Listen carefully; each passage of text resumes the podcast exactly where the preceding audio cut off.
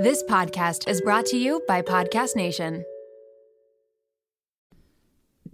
You might assume we're both good at presenting to a live audience because of this podcast. But at the end of the day, when we record, it really feels like we're just talking to one another. Presenting information in person in a formal setting to a large audience is something that still makes us really nervous. To prepare for a live speaking event we're hosting together, we turn to our masterclass subscription to not only refine our presentation skills, but to build our confidence in a different kind of public speaking capacity. Between Robin Roberts, Hillary Clinton, and Kevin Hart's expertise, our confidence skyrocketed. This year, learn from the best to become your best with Masterclass. Don't just talk about improving. Masterclass helps you actually do it. Masterclass offers over 180 world class instructors. So, whether you want to master negotiate with Chris Voss, think like a boss with Martha Stewart, or plan your dream wedding with celebrity event planner Mindy Weiss, Masterclass has you covered. There are over 200 classes to pick from, with new classes added every month, like our latest aha moments from Robin Roberts' effective and authentic communication class that we watched before our v- event presentation. She taught us how to establish a genuine connection with the audience from the start. I'll always be a little nervous before presenting, but Masterclass prepared us in a way that dialed my nerves down and gave me tools to ground myself. Plus, every new membership comes with a 30 day money back guarantee, so there's no risk. And right now, our listeners get an additional 15% off an annual membership at masterclass.com slash shrinkchicks. Get 50% off right now at masterclass.com slash shrinkchicks. masterclass.com slash shrinkchicks. Welcome back to another episode of Shrink Chicks. Take a seat on our virtual therapy couch and get ready to learn all about, well, you. I'm Emmalee Bierly, And I'm Jennifer Chaikin. and we're both licensed marriage and family therapists and relationship experts. We're the owners and founders of the Therapy Group, a nationwide psychotherapy practice with down to earth therapists just like us. Your session is starting, so get ready to know yourself and grow yourself. Hey, Hi. How you doing, baby? Doing pretty good. How are you? You know what? Pretty good. Pretty good. Pretty good. Pretty good. Your hair looks gorgeous. There is like this one little piece here. You know, you just like miss one. And I keep seeing it in the film. It's gorgeous. I, you know, I, I feel that where you like see it, no one notices. That's. I'm like, fuck. None of this matters. None of it matters. Nothing matters. Wait, but I this matters. This, this, topic wait, matters. this this question is very funny though. Let me hear. if me you. Haley, listener Haley wrote in, she said, if you had to play in a pro sporting event with no prior experience, which would it be? That is such a funny such question, a good, right? Such a good question. you don't get to pick tennis because you already play tennis for the record. it would definitely not be tennis. okay. I'm going to talk through this. I'm going to talk through this with you. Okay, ready? it would definitely be like a team sport No. because you you wouldn't be able to tell. You know, I could hide in other people. Yeah, but then you're disappointing other people. That's horrible. Oh, well, no, You're you like at the like, "Oh, Olympics sorry." and you fuck up their team. But think about, yeah, that's fair. But think about like if all of the attention was on you as like if you're playing tennis. That's fine. I have no shame. I'd rather just Oh, take wow. myself down. Oh wow, that's nice. Yeah, I no, already I would know rather this is I would rather hide in other people. This really fits with our personalities. yes. Um also it brings me to a stupid story when you know when you were in elementary school maybe and they would ask if you wanted to like play instruments. Did that happen with you? yes. So Flute. I was so I also played the flute. Of course. I, I played the violin and I played the flute. Classy. I just really thought it was very cool. And it is very cool to be able to play an instrument, but it's not, I feel like it's like speaking a language. You either pick it up very quickly or you don't. Yes. I am not an instrument girl. just did not pick it up. I did not practice. I, it wasn't, I wasn't into it. But w- so when it came time for the, the, um, Recital. recital, uh, when I was playing violin, No. I just would pretend like I was moving like the bow and I would just like move the bow with everyone else to Did anyone catch you? No one knew. So okay, so that's I so now I sort of understand where you're coming from with the team sport thing. Exactly. Like that's kind of how Okay. So what sport? I you would- have to choose the team sport. um does dance count? Jen, you're such a bad dancer. Excuse me. I was on a hip hop competition team. I understand. And also I've seen your moves. so I'm just saying. Listen, I I'm gonna We call you that. asparagus Jen for a reason. Yeah, I know. Like, listen, I can't help my lanky limbs. okay. can't help them. It's just something that comes natural. But I think depending on what type of dance you're doing, it mm-hmm. might really enhance my dance moves. I've tried to learn a TikTok dance with you as well. Yeah, um, that was horrible. That went horribly. The dance team is your choice. Yeah. Because then you can hide in the back. Yeah, I think I'd go for bowling. We're picking. like, but I don't know if, if the person who I- asked this question was expecting for us to pick these sports. I don't I definitely would not do anything that's a team sport. And I believe bowling is not, correct? No, definitely a team sport. Oh, it is. Okay, never mind. I think maybe it can be. darts. like I would pick something that like I could because here's the thing, I'm going down no matter what. I just don't want to take anyone down with me. Maybe I would do synchronized swimming. You just stick your legs up in the air and wave them around. I would drown. It would be very clear how unsynchronized it was once you started swimming. Yeah. Okay. yes. Okay. And let's. Here's the reason why I wouldn't do a team sport is guilt. Mm. And today's episode is about guilt. so good. Yes. I would just live with my guilt. I listen, guilt is a pervasive emotion for me. Oh, tell me. Guilt is something I feel so easily. Mm. Do you think you have guilt proneness? I have guilt proneness. Tell yes. Okay, so why is somebody wrote in? Let's start off. Why is guilt such an easily felt emotion for me? Why is it my go-to? The perpetual feeling of guilt is known as guilt proneness. For people who experience guilt proneness, they're believed to have a strong connection with their own and others' emotions. So you might be someone who's very connected to your emotional world. Uh, research actually suggests that guilt proneness may be related to empathy as well as trustworthiness. So if you are this person, guilt might come up often for you. But I think it's important to decipher between the two categories of guilt. One of them being healthy, appropriate guilt, right? So it's a feeling of guilt for a I kill someone. Right. You should feel guilt, right? Reasonable. For a justifiable reason. Um, it's our conscience telling us that maybe we've done something wrong um, and it stops us from repeating or making mistakes. So it gives us the opportunity to learn and change our behavior in the future. So there is a reason as human beings why guilt is built into our emotional system because it helps us learn from our mistakes. It can be very useful.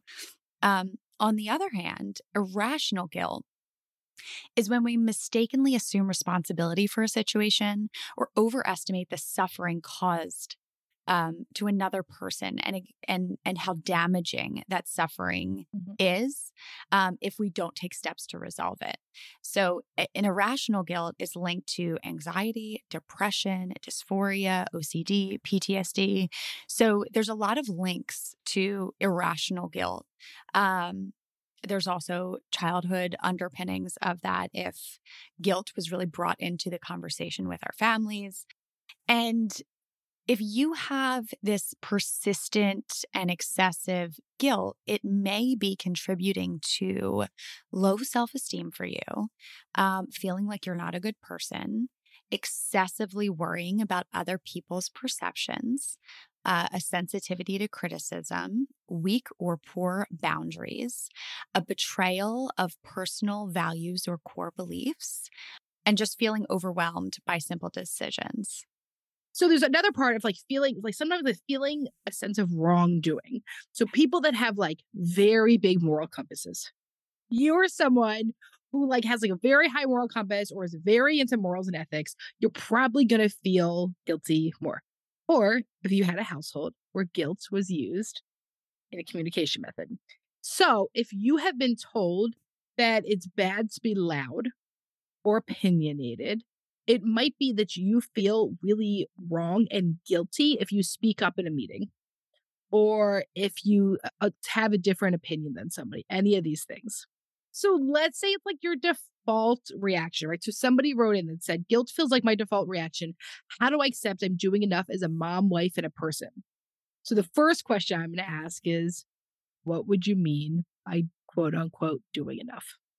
Mm. What are you expecting from yourself internally, and what messages are you receiving externally? Because if you have this idea, you have an expectation for yourself, I should have dinner on the table seven nights a week, and then you only have it two. You're probably going to feel guilty for being a bad mom.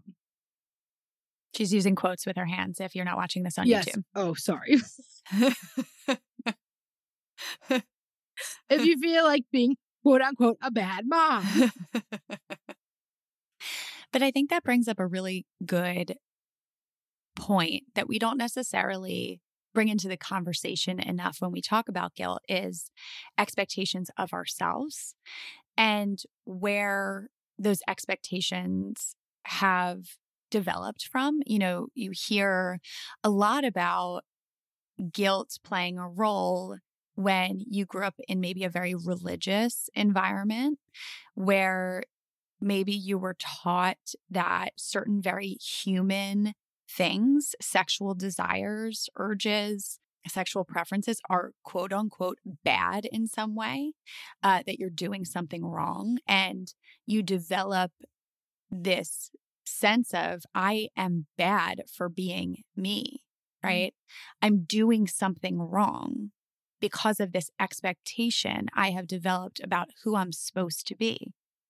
And, you know, we're, when we talk about this in terms of being a mom, you hear a lot about mom guilt of have this expectation of myself, of how I'm supposed to be, what I'm supposed to be doing. And if I'm not meeting that, then I feel guilt. I'm doing something wrong. I'm maybe I'm hurting my child in some way. When I wonder if you can look at the expectations that you have developed for yourself about who you're supposed to be and ask yourself, is this actually realistic? Mm-hmm. Does this actually make sense? And if I'm not meeting this, does it mean I'm doing something bad?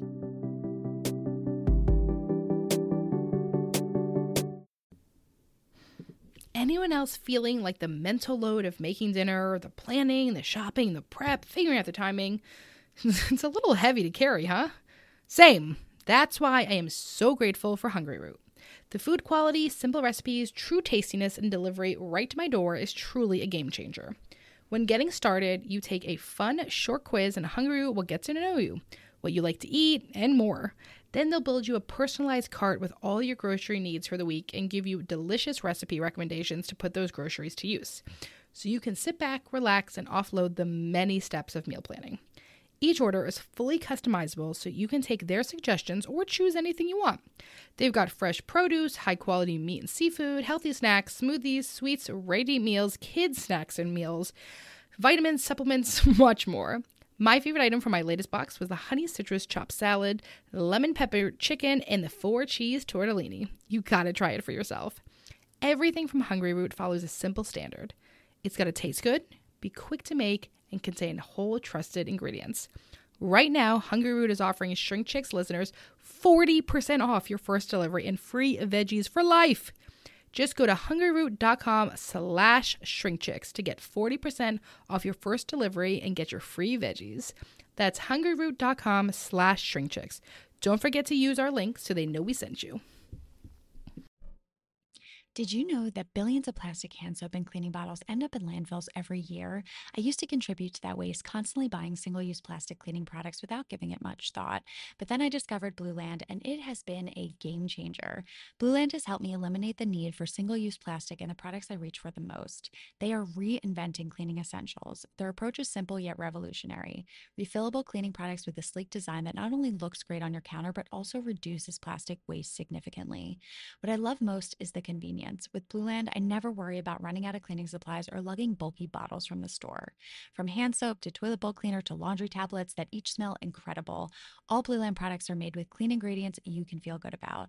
I was blown away when I received my first Blueland order. I immediately filled the bottles with water and their tablets, which was so easy to try everything out. And the ingredients are clean, the scents are refreshing, and the packaging is just so cute. Blueland is trusted in over 1 million homes, including mine. If you're ready to make a positive change for the planet without sacrificing cleanliness or convenience, Blueland has you covered. Blueland has a special offer for our listeners. Right now, get 15% off your first order by going to blueland.com slash shrinkchicks. You won't want to miss this. blueland.com slash shrinkchicks for 15% off. That's blueland.com slash shrinkchicks to get 15% off.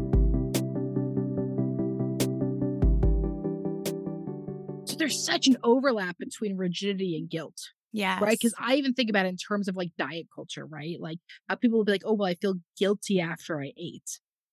If you feel guilty because you ate something, if you should feel guilty is you're sitting at a restaurant, you walk up to someone else's plate and you eat off theirs. That's weird. Don't be doing that. You should feel a little weird about that, man. it's bad eating. So You take food I- off of I someone else's plate. I do that every every time I go to a restaurant. You don't well, we have to talk think- about that and you should feel guilty. But right. So I like, don't that's an example of like bad eating. Don't Right. do that. right. But besides that, everything else is good. But the amount you hear people talk about guilt with food. Mm, I ate too many carbs. I did this. I did that. There was too much sugar, right? There's that's the rigidity of diet culture. I didn't get to my workout. I feel really guilty. Why do you think you have to work out every single day? If you feels great, that's great. But also if it's healthy, that means you can take days off. And so I think that there's this massive overlap with rigidity and guilt. mm.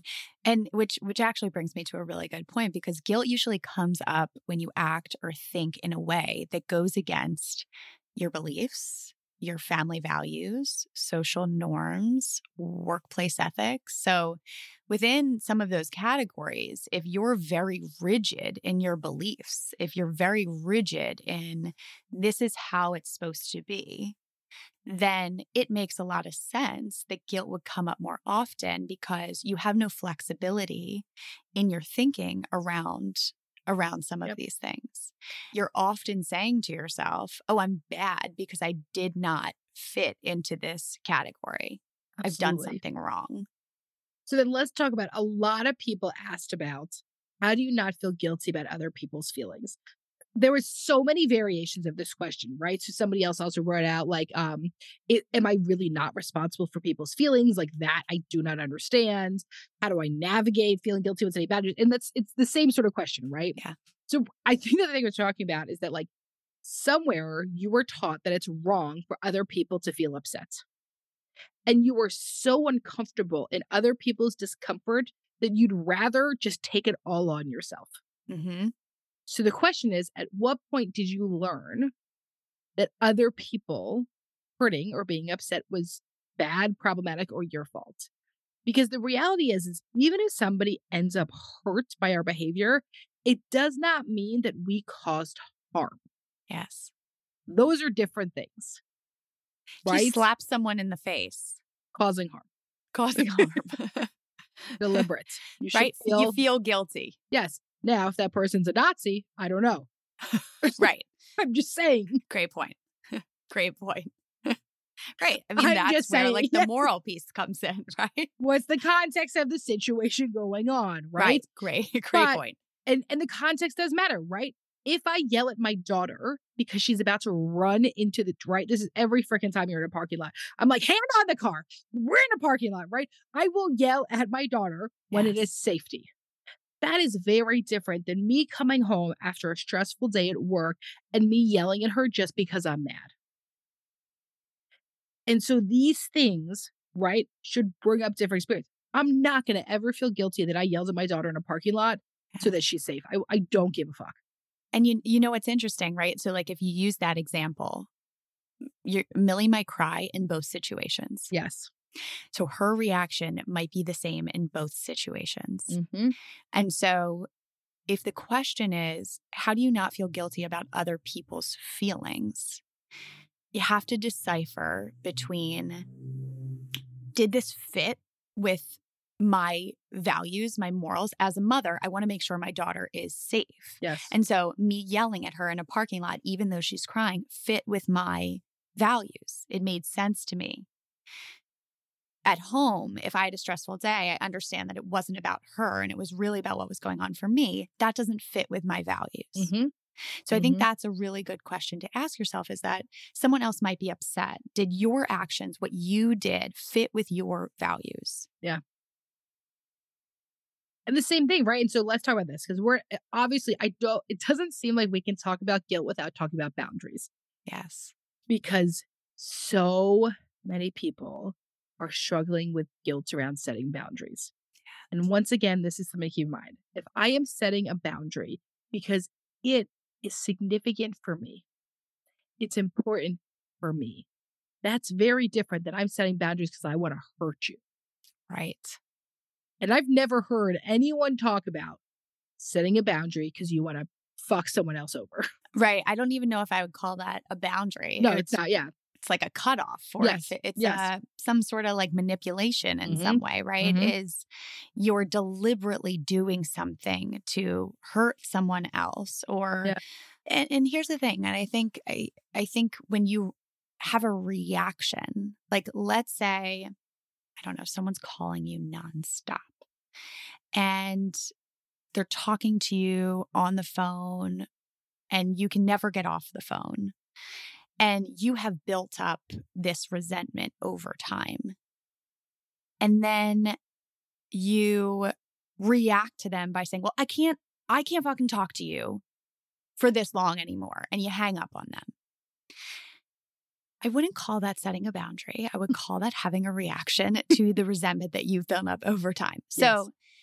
you might have guilt about a reaction that you have. Setting a boundary is saying, hey, listen, you know, at six o'clock, I want to be with my family. I, I can't talk on the phone, or I don't have a lot of space.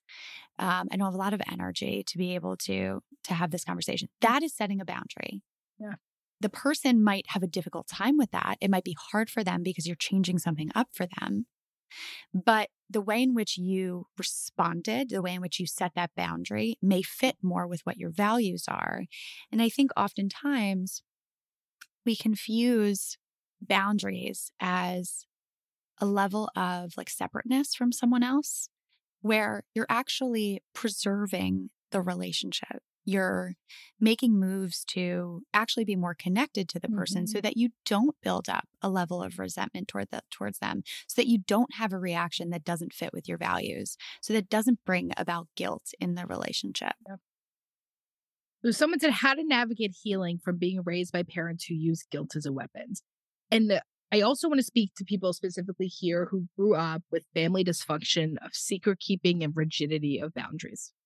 So if you grew up in a household where you did not talk about what's happening in your household outside the house, if you do not talk about when mom's having a hard time, if you do not talk about what's going on at home, the idea of setting a boundary or talking or getting help or getting support is going to make you feel like you broke a rule. And that's going to make you feel guilty, whether it's healthy or not, right? So sometimes people are like, okay, well, if I feel guilty, I should, right? That, that because that's what my body's saying, right? So I feel guilty. I must have done something wrong. That is often not the case, but we have been taught that we're doing something wrong. So if you're being raised by parents who use guilt as a weapon, it's going to confuse you with your relationship with guilt. And the thing that I love that you're talking about, Em, is you may grow up with certain family values, right? Like secret keeping. You get to make the decision as an adult if you want to hold on to those values in as an adult. And so what might be confusing about it is that maybe your family had these values. Maybe if there was dysfunction in your family and secret keeping was important, you grew up with this idea that you should hold on to secrets. As an adult, that might no longer fit with the values that you have as an mm-hmm. individual. And so that might be really important to ask yourself like, are there certain values that maybe I'm holding on to from growing up in my family that are causing me guilt that no longer fit with the values that I want to uphold as an adult in my own life. Mm-hmm. I think that's a really good place to start to figure out what does that look like for me? Is secret keeping something that I felt was healthy? Or do I need to talk to someone? Do I need more support? What kind of values do I want to hold in my own life? And it might help you with the guilt that you feel or the confusion that you feel around guilt. Because then you're deciphering what is mine and what was my family's. What did I grow up with?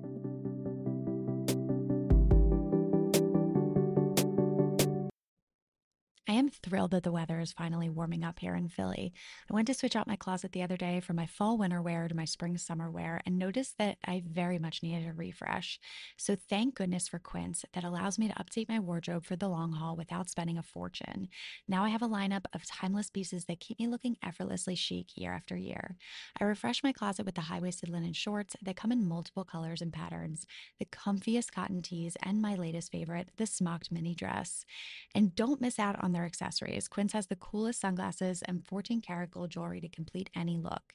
The best part all Quince items are priced 50 to 80% less than similar brands. By partnering directly with top factories, Quince cuts out the cost of the middleman and passes the savings on to us. Plus, Quince only works with factories that use safe, ethical, and responsible manufacturing practices and premium fabrics and finishes, making me feel even better about my purchases.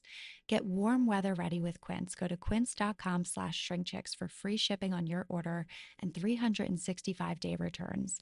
That's Q-U-I-N-C-E dot com slash shrinkchicks to get free shipping and 365-day returns. quince.com slash shrinkchicks. A really fun fact about me that you might not know is that if I let my hair dry natural, it is a frizz-ball mess, which is one of the many reasons I absolutely love Prose. I truly never thought that I would be able to embrace my natural hair texture. Ever since I switched to a custom hair routine with Prose, I've noticed so many benefits. Less frizzy hair, yes, but beyond that too. My hair is shinier, healthier, and so much more manageable. Filming the podcast every week makes checking out my hair unavoidable, and I felt so much more confident on camera thanks to Prose. Prose is made for people, not hair and skin types. Personalization is rooted in everything they do. The custom shampoo and conditioner combo, plus the hydrating leave in conditioner and hair oil, keeps the frizz at bay. It also makes for the smoothest blowout. People keep asking me if I got my hair cut or went to the salon, which is, of course, the highest compliment. Prose isn't just better for you, it's better for the planet. They're certified B Corp cruelty free and the first and only carbon neutral custom beauty brand. They even have a review and refine tool which learns from my feedback and adjusts my formula to keep up with the seasons and changes in my life. I use this feature when I moved to my temporary house in New Jersey back to my house house post construction project in Pennsylvania. Environmental factors like water source is something that Prose takes into consideration with their customization so it was very cool that I had the ability to update my location. Prose is so confident that you'll bring out your best hair and skin, and they're offering an exclusive trial offer of 50% off your first subscription order at prose.com slash shrinkchicks. So you get a free consultation, then 50% off at prose.com slash shrinkchicks. That's P-R-O-S-E dot com slash shrinkchicks.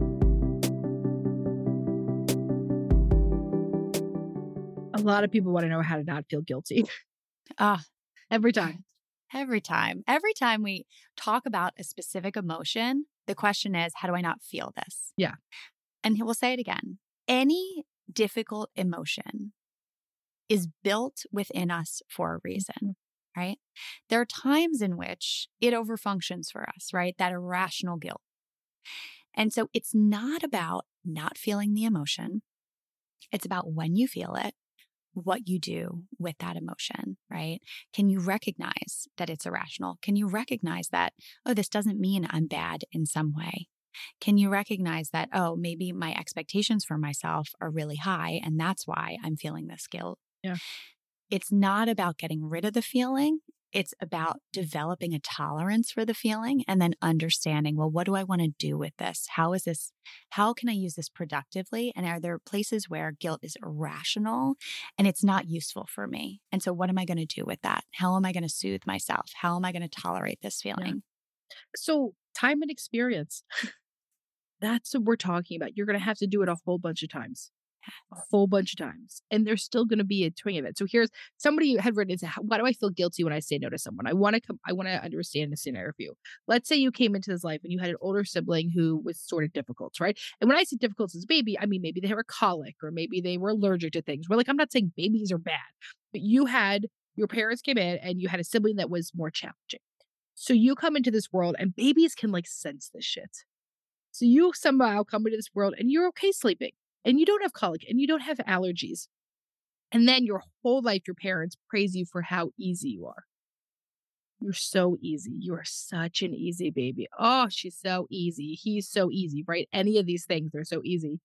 So then at some point, you start learning, well, easy is good. Anything else is bad. Being challenging is bad. Being defiant is bad. Speaking up is bad. Being a burden is bad. And so then I say no to someone. all of a sudden, wait a second, I'm not so easy. That must be wrong. So at some point, you learned that that was wrong. And I think you have to say is one, where did I learn that was wrong? Who taught me that? And what do you feel like it says about you when you say no to someone? Mm. Oof. Okay. Are you ready for one? I'm ready. Let's talk about guilt versus shame because people always ask this in, and I know we've talked about it again, but just to remind everyone shame is I am bad, guilt is I did bad. Hmm. Right. So, like, shame is the next level down. But it is very, very common that guilt leads you into feeling shame. Oh, do you want me to tell a story? Please, always. For the record, somebody from my gym could listen to this. I'm going to tell a story that happened this week at the gym. Someone from my gym could hear this and they might feel bad. Don't fucking feel bad. This is my shit. It's not your shit. Okay, go. Um, so this week at the gym, I, as you may guess, and as you've come to my gym with me, do I maybe am I maybe a little friendly? Just a bit. I talk to everyone. I'm very loud. I have a lot of energy. Usually I've drank in a Celsius before as a, my pre-workout. So like I'm there to party. Like I am at the gym for the vibes, man. Um, it's why I don't do well at yoga because I'm like, what are we doing? Partying? So, okay, so I'm at my gym and I am often talking, fucking around with people, giving trainers a hard time. There was a new trainer this week, and um, our lead trainer, Sally, you know, gets on the mic and she goes, So, what do we do when there's a new trainer? And somebody goes, Emmalee doesn't talk. Listen, they're not wrong. I'm annoying. And for a new trainer, it's already scary. They're already up there. It is. It would be rude if I talked. But I had a moment of complete shame. Mm. Complete shame. Everyone thinks I'm annoying. I should never talk again. Right? Like, I, and it was funny because I was turning around when they said it. I was like, ah! like, had this like total reaction. But what happened after my reaction that I joked about back was like a total shame spiral. Yeah. And part of that was a kid being growing up, a kid with ADHD who t- definitely talk too much. I said, if I ever had a memoir, it would be called Just Stop Talking. Right? And mine would be say something. Anything. Say anything. And and so you have these moments that for for a second I really totally felt like I was a little kid in school getting in trouble again. Wow. Right. It's it like such an activating experience for you. Now, obviously, the person who said that did not cause me harm. Right. Even if that moment I, my child was hurting, it had nothing to do with the comment. This Yeah. person was fucking with me just like how I fuck with everyone. That is Yes. it. They did not cause me harm by making a joke, even if I felt hurt. Mhm. So they now could hear this and be like, oh, feel really guilty. No, no, no. This is not guilt for them. And that's what you have to separate is people typically don't make us feel a certain way, Mm. But it can activate a big feeling from us. You know what story I thought you were going to tell? What? Oh God. No, it's it's a don't worry. you were saying yesterday how someone said to you, so like you just like talk to people when you go in places, Yeah. and you're like, yeah, that's just like who I am. Yeah. And like in my mind, before you told that story, I was like, oh, I wish I had that quality, you know. And so it's it's so interesting because that same thing that like it also brings you shame if someone mentions Mhm. it also makes you so approachable and Mm-hmm. connected to people. I was out for dinner last night at nine o'clock because you know I eat so late. I cannot. I I am literally getting into bed when Jen is going to dinner. so I went to dinner. The woman next to me, me and uh, my husband were sitting at the bar. The woman next to me, like, very clearly wanted to chat, and like I was not in a chatty mood.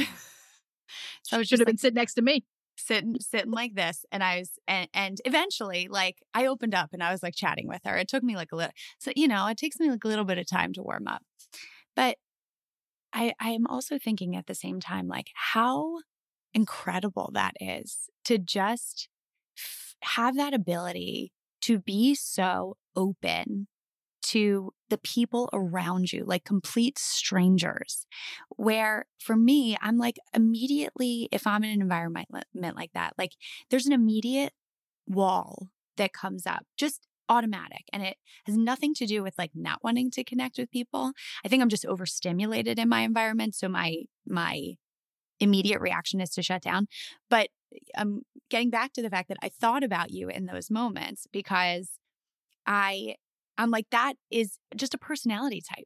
You know, it's just, it's your personality. It's natural. You just immediately talk to anyone. Doesn't matter if you don't know them. Yeah. And I just, I see that as such a cool quality to have, just to be that open to people in your environment.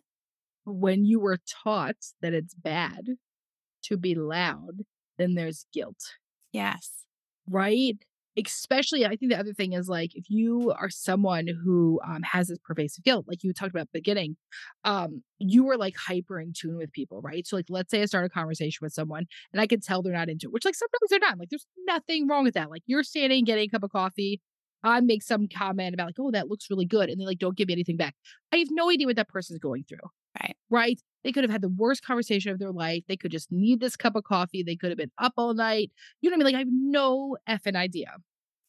But there is a ting of like you you feel the person's not interested. And there is a part of you that can go was like, oh, that was wrong that I talked to them. Mm, I shouldn't have tried to make conversation. Person probably doesn't care about me very much. They're never thinking about it. They're too in their head about something Right. else. But when you've been taught that it's bad or wrong to be loud or outspoken, and like it's funny because like I'm very much like my dad. My dad is like you. My dad will talk to anyone. Okay, let's here's an example. For anyone who doesn't know, I live in the same neighborhood as my parents. like across the street. I don't think I'm not across the street, Oh. four houses down across the street. I don't think I've ever admitted this on the show. And I would also like to say that I moved into the neighborhood first. They moved in afterwards. But um it's great. It works out really well. I have an amazing relationship with my parents. My daughter can go right up the street and see them. It's amazing. But here's the funny part. So okay, so I moved in two or three years before my parents. We were last week, lots of snow here. We were sledding with a bunch of neighborhood kids. And one of the this another, you know, family I hadn't met before in the neighborhood, it's pretty big neighborhood, was like, ah, oh, you're Buck's daughter. And I'm like, oh my God. Still.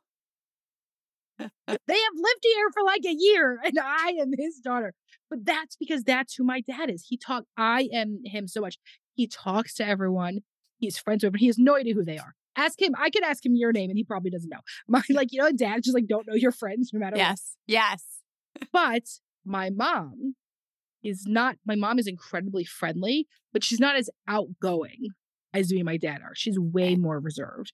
So I think you look at your parents and you're like, I want to be like that. And like there's something that's much safer about not being the outspoken one that I always wish I was more like my mom and less like my dad. Wow.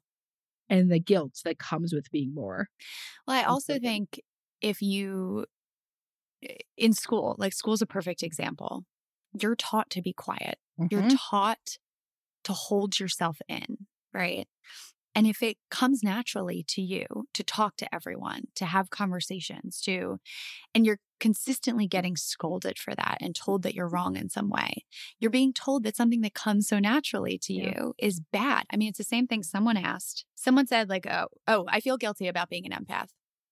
In the same way, right? We grow up in a culture that says, if you're too sensitive, there's something wrong, right? Like we're uh, society's uncomfortable with difficult emotions. So if you're too sensitive and you're expressing that, you're wrong in some way. And so you have these consistent experiences that might tell you that something that comes naturally to you is wrong and you're doing something wrong and you're affecting other people, right? Because you're crying, you're making other people uncomfortable. So that means that you're wrong. Mm-hmm.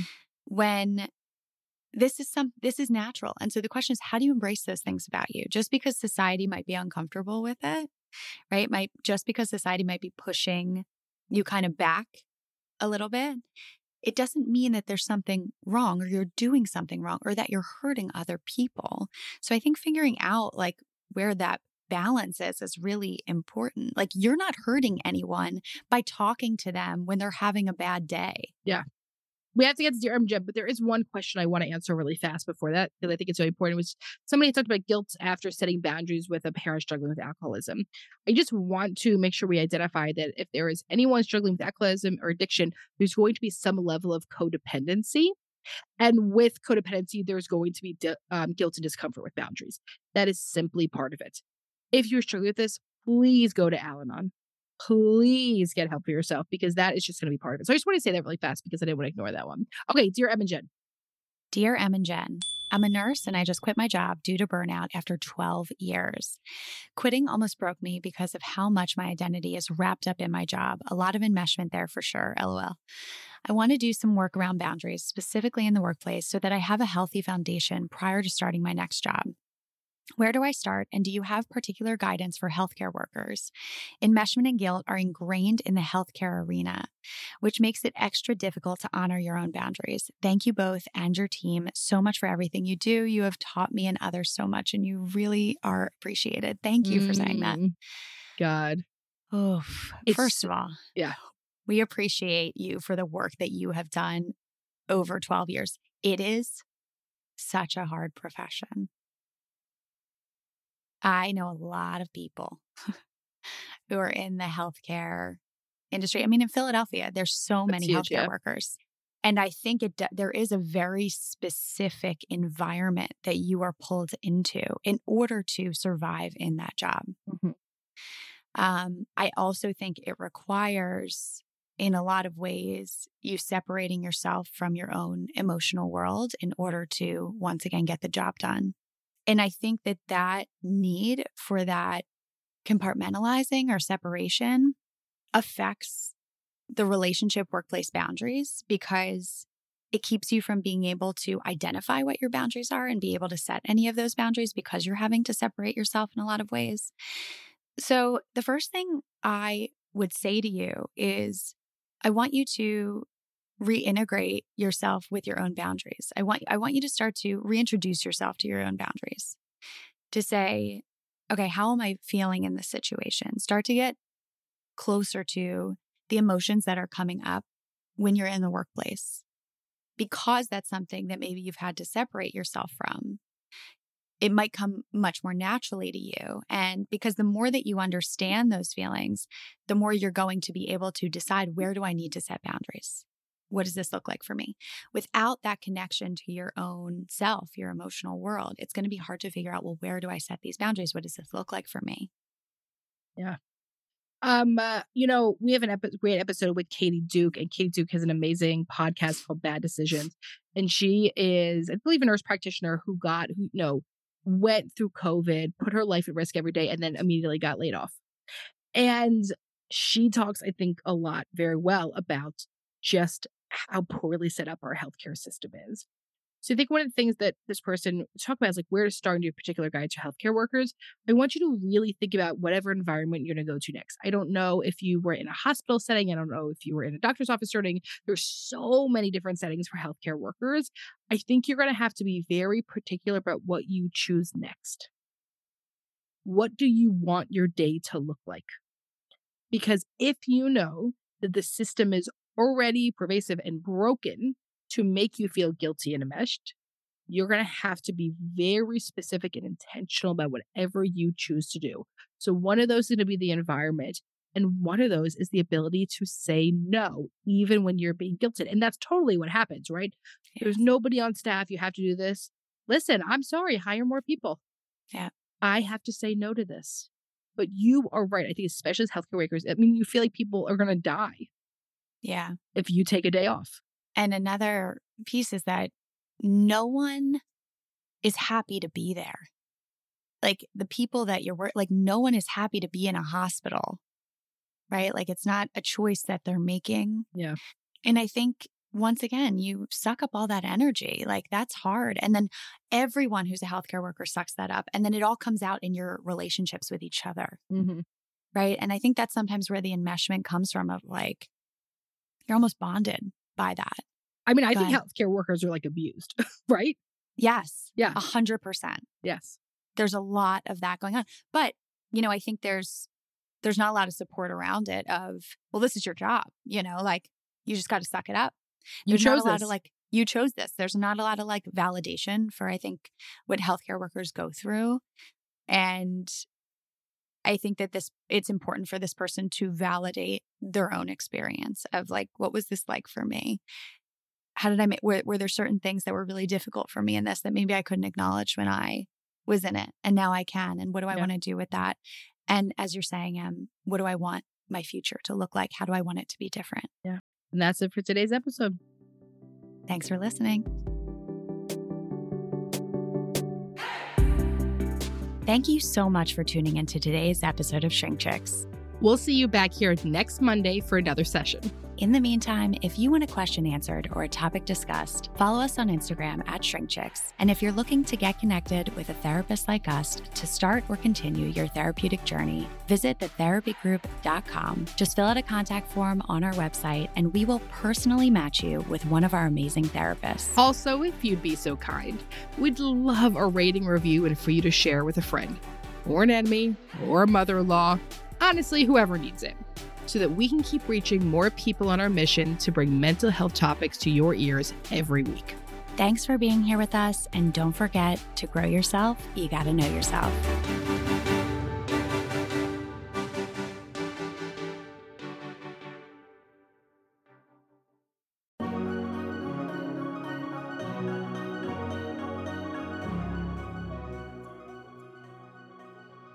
Welcome to Raw Beauty Talks. I'm your host, Erin Treloar. Ready to peer behind the highlight reel and all those polished pictures of the world's biggest influencers and wellness experts? We're going to uncover what beauty, health, and wellness truly means in today's world. Warning though, there will be no surface level conversations here. As someone who really struggled with disordered eating and negative body image, after trying to check all those be healthy boxes, I became a health coach because I'm passionate about redefining health and wellness so that it's less about the weight on the scale and more about how we feel. I truly believe how you feel on the inside reflects out into every aspect of your life. So if you're ready to go below skin deep to tap into a whole other level of wellness, you're in the right place. Let's pull back the curtain for some raw beauty talks.